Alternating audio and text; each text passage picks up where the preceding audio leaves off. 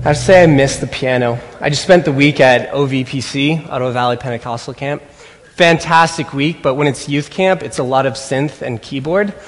So there's something just poetic about that soft piano ending. Thank you, Bonnie. I don't know how else to start this other than good morning. Let's start with a smile.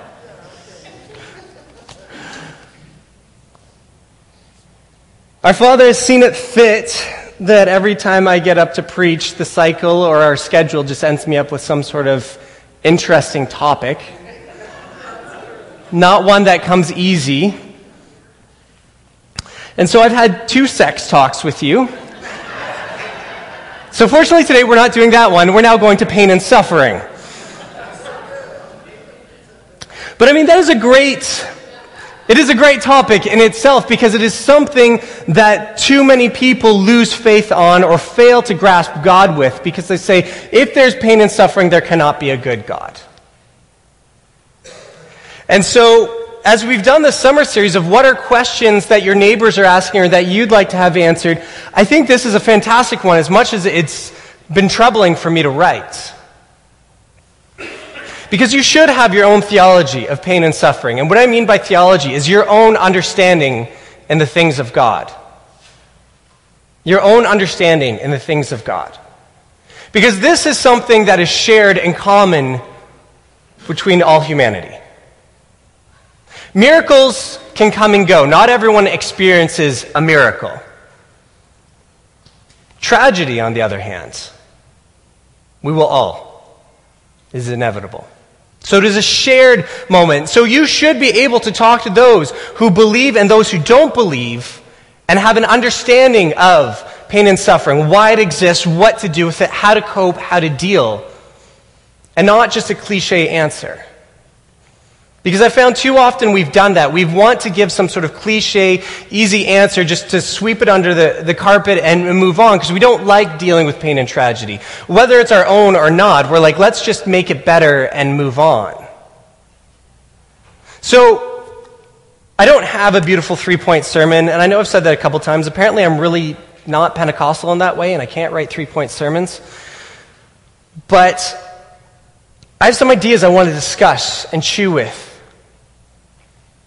So that by the end of this, you might have an idea of your own theology of pain and suffering, that you might have a response for someone else or for your own life. And as I've been writing this, I've really found that you can't talk about pain and suffering with someone who's enduring pain and suffering. So if you are in some sort of hurt or turmoil today, and I offend you, I am sorry. I don't mean to. But with pain and suffering, it's such a matter of the heart that causes such emotion that we come with anger, that we come out with confusion. That when we're in the midst of pain and suffering, we can't really talk about pain and suffering. We need to go through it. And when we come out on the outside, when we can look back in, then we can talk about it and ha- have a different understanding and see why or maybe or, or how to cope and deal with this. So I want to preface it with that. That the problem of pain and suffering is not one to be discussed with someone going through pain and suffering. The problem I also find is that we like to declare God safe that becomes a hope and a promise for us sometimes. That we're like, God is the safe bet. That's how you get to heaven. That's how you get healed. That's how you get protected. That's how you get saved. We want to say that God is safe. And yet I have not found a scripture that comes to that conclusion. God is good. God is powerful. God is merciful. God is kind. God is loving. Safe is not a word I have found. Most often we find God's people far from safety. We find Psalms, we find Old Testament prophets just crying out to God about affliction and hurt. And it's not a, a, praise of God, I'm so safe and secure. It's God, what do we do? Why is this happening? Where are we going? And so it reminds me of C.S. Lewis and Narnia, which, Nellie, if you want to put up the quote. Fairly common, most people have heard this. Aslan is a lion, the lion, the great lion. Oh, said Susan, I thought he was a man. Is he quite safe? I shall feel rather nervous about meeting a lion. Safe, said Mr. Beaver. Who said anything about safe? Of course he isn't safe, but he's good. He's the king, I tell you. This is an illusion, or many have placed it as an illusion towards God. That the lion is God. That the whole Chronicles of Narnia has some sort of gospel message within it, as much as it's a, a fantasy and a mythos. But this statement rings so true. Of course, he isn't safe, but he's good. And there is a difference in that. And that's where I find us with pain and suffering. That we want a good God, but we want a safe God. And the two don't always coexist. So today I want to go through a, a couple thoughts, and, I, and, my reference point for this, because I don't want to say I am an authority at pain and suffering in any way. I mean, my scars and battle wounds all over my body would say different, but I'm not an authority in pain and suffering. I've lived, lived a great life. I've forgotten most of my pain and suffering, and that's what a lot of us are capable of doing. If I recount my testimony, I, I, could have so much more trauma in my life in my parents being divorced, in having a suicidal sister, in having my mom in a car accident and go into a coma, of my dad just coming out of back surgery and almost being paralyzed. Like, I have all these things that I could be like, I know pain and suffering, but I don't. I have a good God that has allowed me to forget or shown me goodness. That, that is more on the front of my mind. That I am blessed with a church that loves me. I am blessed with a wife that loves me. I have a great home. I am not dying in debt. I have a okay car, but it gets me places. I don't live a painful and suffering life. But my two references for our, our sermon today are going to be C.S. Lewis and his problem of pain. A hard read. I, I, I spent the past couple of weeks reading it and I posted quotes up. Some of you disagreed with me, and that's okay. I, that's what this should be about. If you disagree with something I say, that's fine. We can chat about it. I'm not going to try and convince you otherwise. But this is the iron sharp and iron kind of thing that we need to do. We need to figure out what we believe and why we believe it. But then the other person I'm going to reference is 2008 Nate. Because apparently in Bible college, I decided to write my final paper in philosophy on the problem of evil. And I was a lot smarter then, apparently. So uh, that's where I want to start with my paper and, and, the problem of evil. And I want to use the word evil as transferable back and forth with pain and suffering. Because most of the time, that's what we would describe evil as. Why is there pain in the world? Why is there suffering? Why is there evil? It can kind of be lumped in together if we're going to take it as a logical look and not look at a, a, demonic kind of spiritual evil, if we're just looking at evil in the world, evil that we would do to each other, the pain and suffering we would cause. And so the problem of evil, or the logical problem of evil, has technically been solved. It's not a problem, philosophically. Because it all boils down to this free will. The argument would go as such the atheist says, and the Christian would agree, that God is omnipotent, therefore all powerful. And God is omniscient, and therefore all good. We would agree with those two statements, yes? Then the problem is, because of the existence of evil in our world, God is either not all good, though being all powerful, he is not all good because evil exists, or he is not all powerful because he's wholly good, but he can't eliminate evil. And a lot of times, this is where people would walk away from faith because they're like, well, I would agree with that. There's evil in the world, therefore, there cannot be a good God.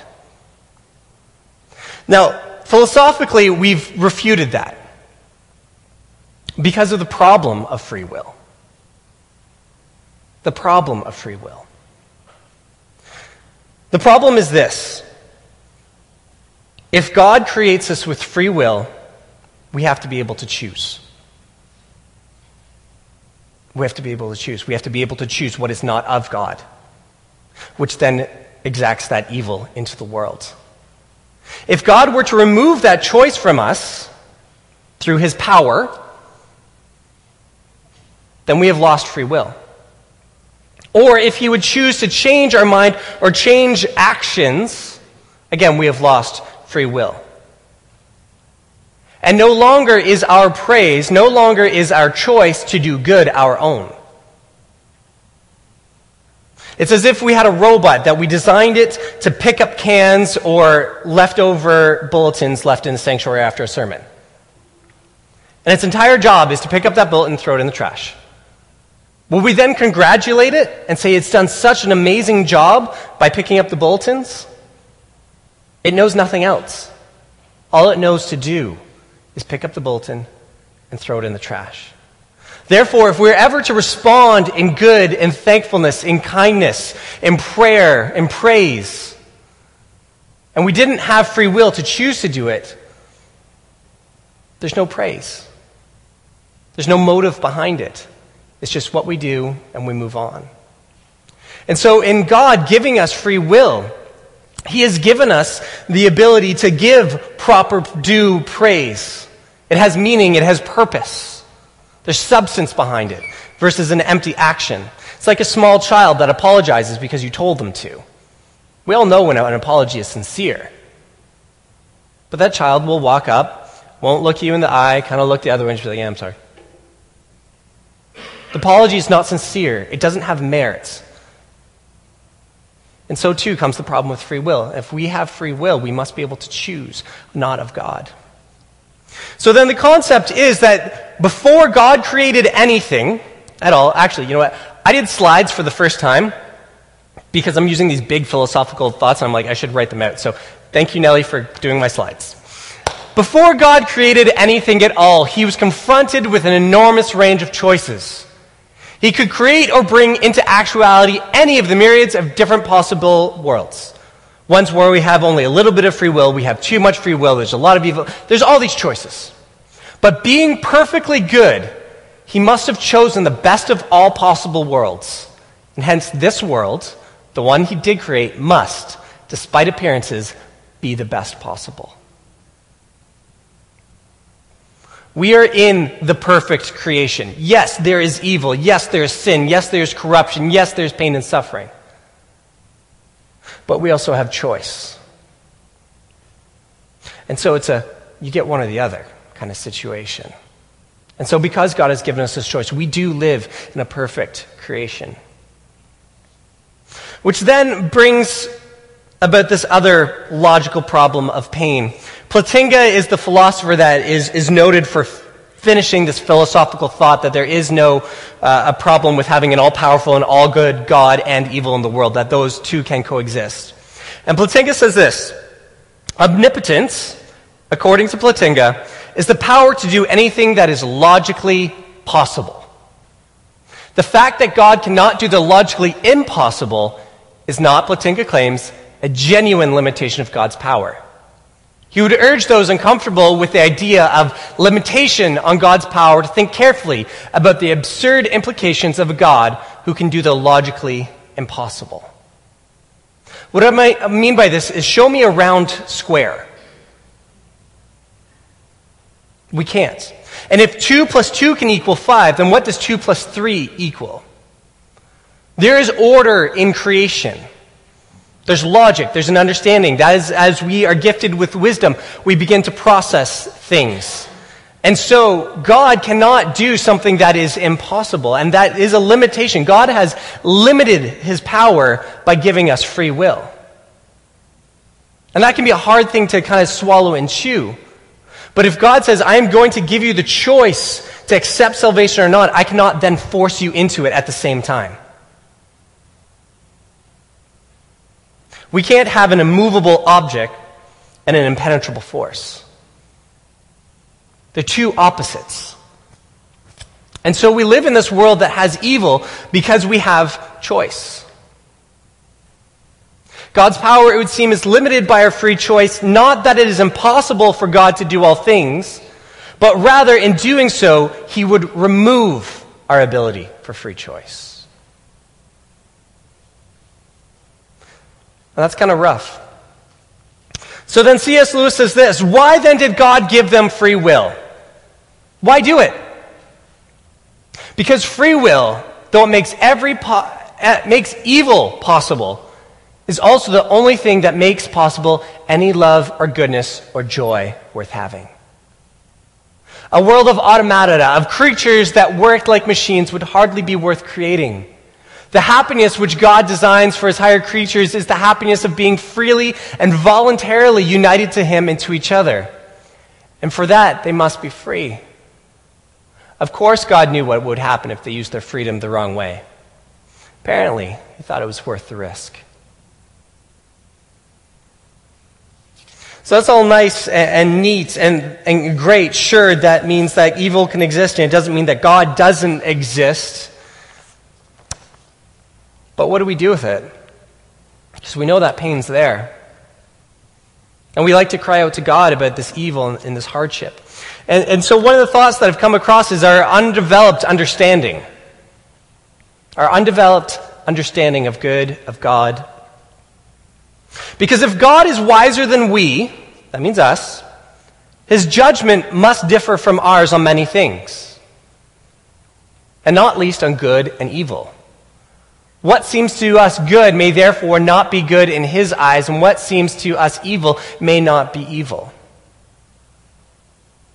We like to throw out this term, more especially common days, is just follow your heart.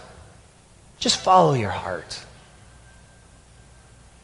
Which I, I heard a, a, pastor this week tell me it was utter crap, and I would tend to agree because I've heard that before. Because our heart, the scriptures tell us, is de- deceitful above all things. If we just go after what we perceive as goods, we can end up with a lot of immorality. We can end up with a lot of pain. We can end up with a lot of hurt.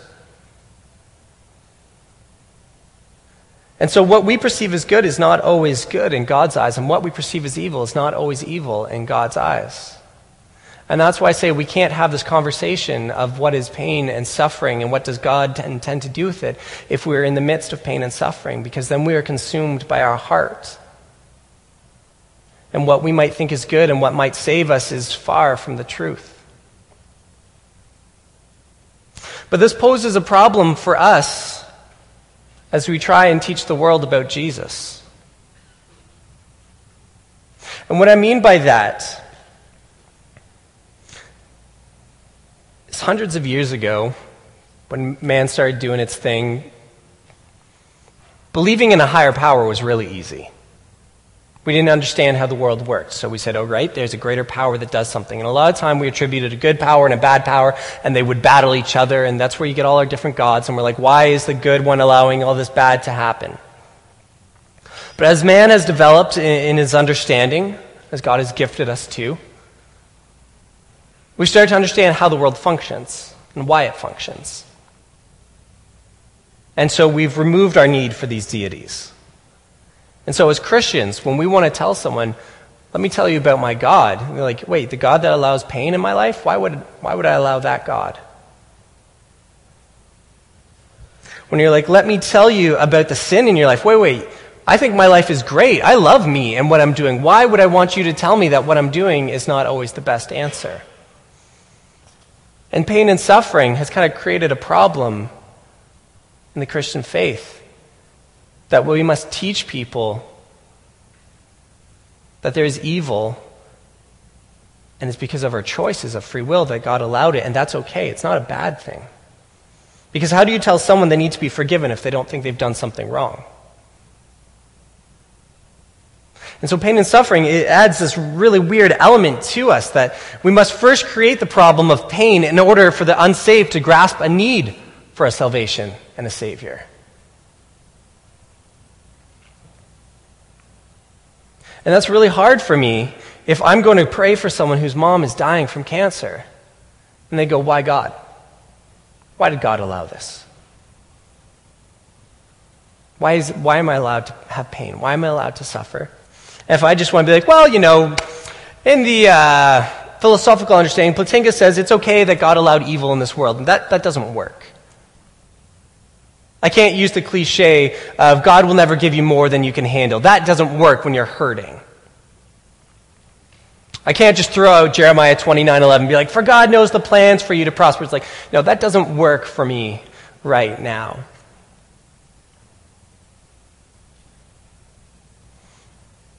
But we need to look at this understanding that God views things differently. That we might not always grasp what God is saying, what God is doing. And that can be hard in its own self. A lot of times we want to attribute nature. We want to look at nature to see God. Well, we're like, well, if we look into nature, we see pain and suffering in, in that, and that's how we can see God.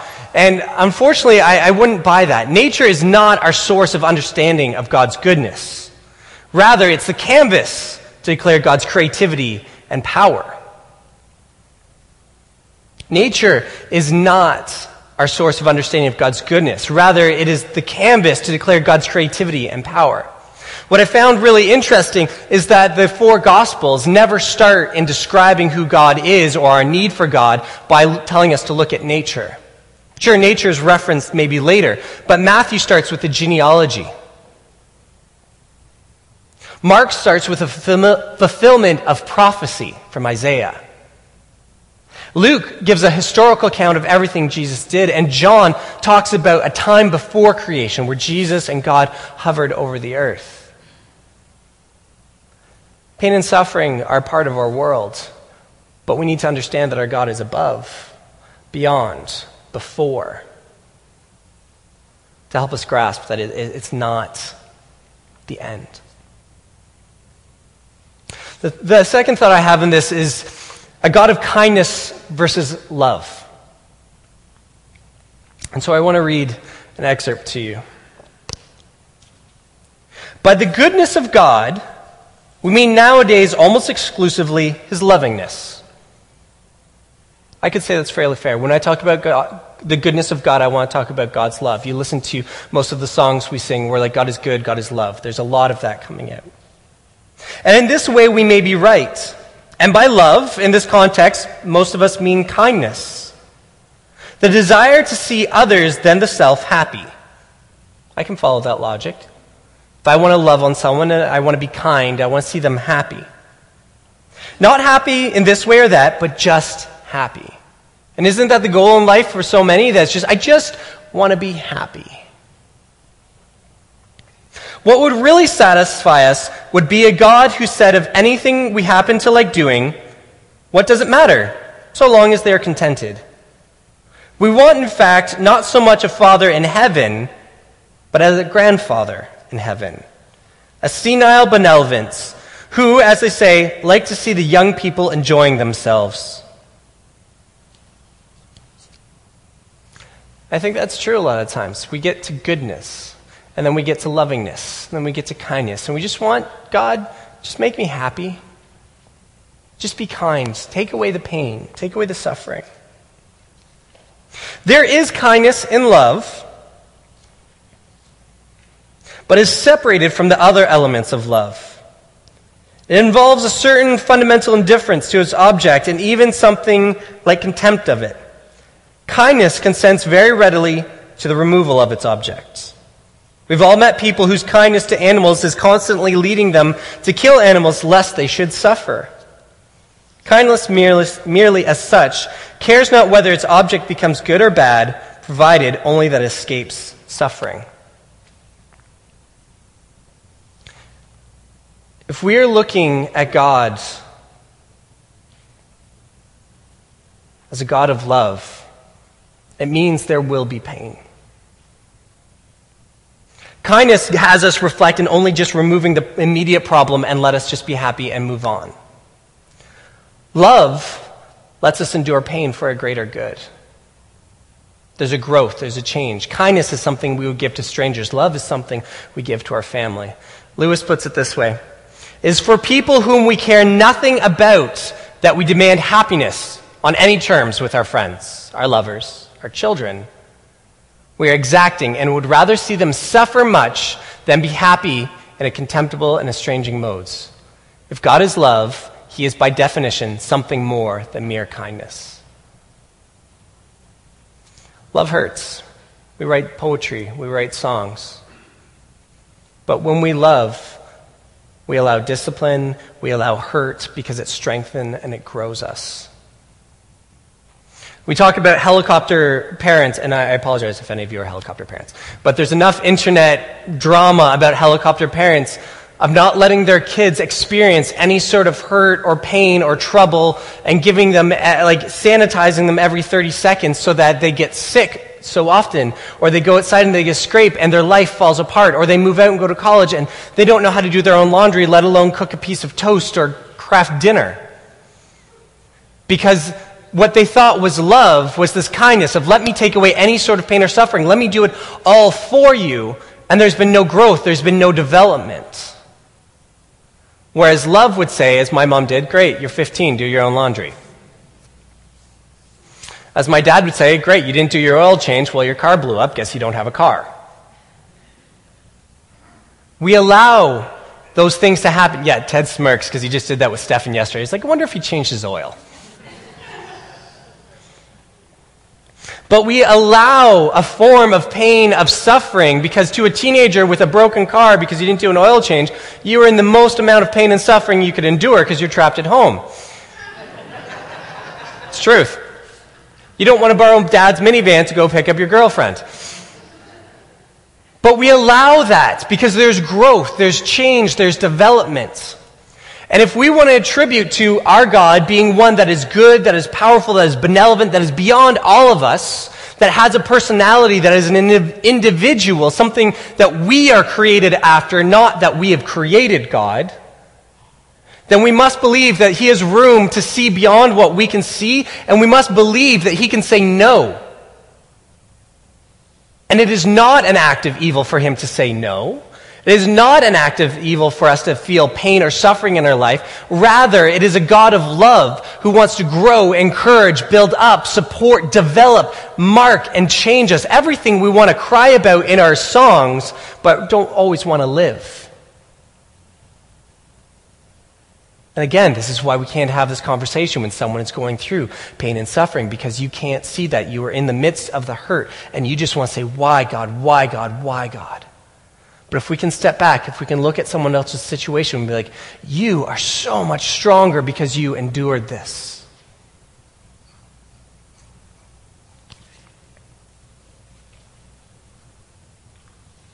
Which brings me to divine humility.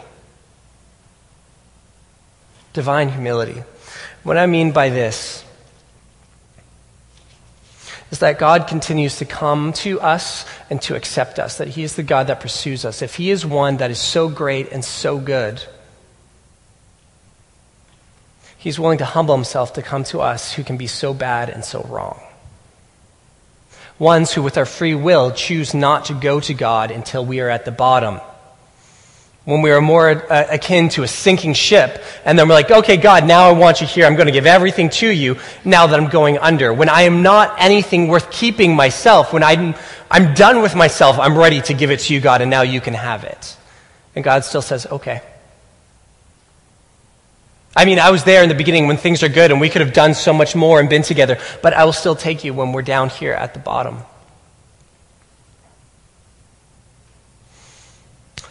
The human spirit will not even begin to try to surrender self will as long as all seems to be well with it. We don't want to give up our choice.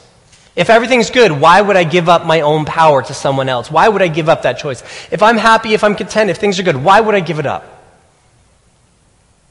Now, error and sin both have this property that the deeper they are, the less the victim suspects their existence. When a sin is deep rooted in us, when we are so wrong about things, it gets buried and we can't see it. We're like, no, no, I'm right, I'm right, I'm right, I'm right, I got this, I'm right. But they're a masked evil. Pain is unmasked, unmistakable evil. Every man knows that something is wrong when he's being hurt. Everybody knows something is wrong or being hurt. We don't go, oh, that hurts. Like, okay, maybe when we get tattoos, we say it hurts and we like it. But other than that, we don't say pain is good. It's an alert. It catches our attention right away. We're like, okay, something is happening that is not right. What are we doing with this? What's going on? Pain unmasks that sin, that evil, that error. St. Augustine said this about Abraham.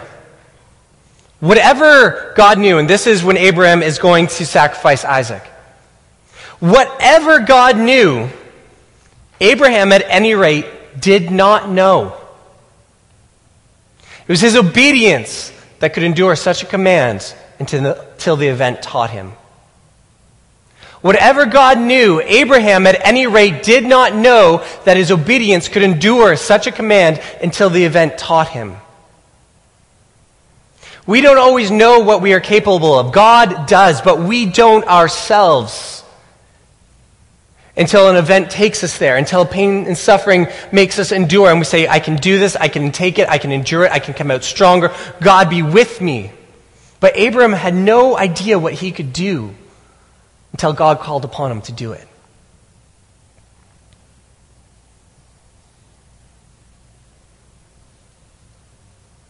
So we need to make sure that we are not always just coming to God when we're at our bottom. It's a poor thing to come to Him as a last resort, to offer up our own when it's no longer worth keeping. Pain and suffering should not keep us from God. Too often, when we pray, we do it alone because we're in the midst of pain and suffering and we're like, I'm just going to go hide. We're almost shameful of it to admit that we were weak or that we are hurting. Which brings me back to our song this morning hearing the amount of voices echo throughout this room. You were not alone. You were declaring in a public room, a place. And that is something we need to be able to do with our pain and suffering. It's not hide in shame and be like, I must have done something wrong. My sin led me to this. God says, Great, be there. I'm going to do this with you the whole time. I've put a people with you. I gave you fellowship and community in my creation because the God, the Father, the Son, the Holy Spirit, there's a trinity, there's a community that we believe in, a fellowship. It's already been modeled for us to be with people, to share, and to express. And so here's my last few thoughts, because I, I know this has been a heavy topic. But here's a couple purposes of pain. One, pain shatters the illusion that all is well. Pain shatters the illusion that all is well. It's, it shakes you up, it shifts your perspective. Two, pain shatters the illusion that what we have, whether good or bad, is our own and enough. Pain shatters the illusion that what we have, whether good or bad, is our own and enough. Too often we want to do it on our own. And then pain says, well, guess what? You can't. Too often we're striving, we're like, I got this, I got this, I got this. And it's not maybe that we are running from God, but we forget God. In my first few years of ministry, I was such a criminal of this sin that I'm like, God, you've talented me. I'm great. And I ran my ministry until I burnt out. And I went through pain and suffering and had to step out because I burnt myself out because I didn't rely on God. I was like, I got it. And I was trying to do everything on my own. And so God said, here's some pain and suffering because guess what? You're not. You, you can't do the things of God without me. And it was a hard lesson for me to learn. To contend that I am learning to surrender myself by doing what is so attractive to me would be ridiculous. I can't learn to surrender to God if I'm just always happy about what I'm doing. Pain and suffering teaches us that we need to surrender our will, our power to God and say, God, you got to do something because I can't. I acknowledge that. You've alerted me. I've realized I've hit my end, and now I'm willing to come. And I just pray and hope I can do that before I do that now before I get to that breaking point again. So, where do we go from here? We pray. the simple answer is we pray. We come together as a body and support and lift up each other. We live in the community that our God lives in and through, and we keep hope and love. I spent this past week at OVPC, as I said. And on Thursday night, which is the traditional Holy Spirit night, you know, it's the last night of camp, so Everything comes out then. We did a thing called the fire tunnel, which sounds really hokey and, and worse than it really is. What we did is we lined up the pastors and, and uh, counselor leaders, and we had the kids just walk through this kind of like line up. That we're facing each other, and the students walked through. And we prayed for them.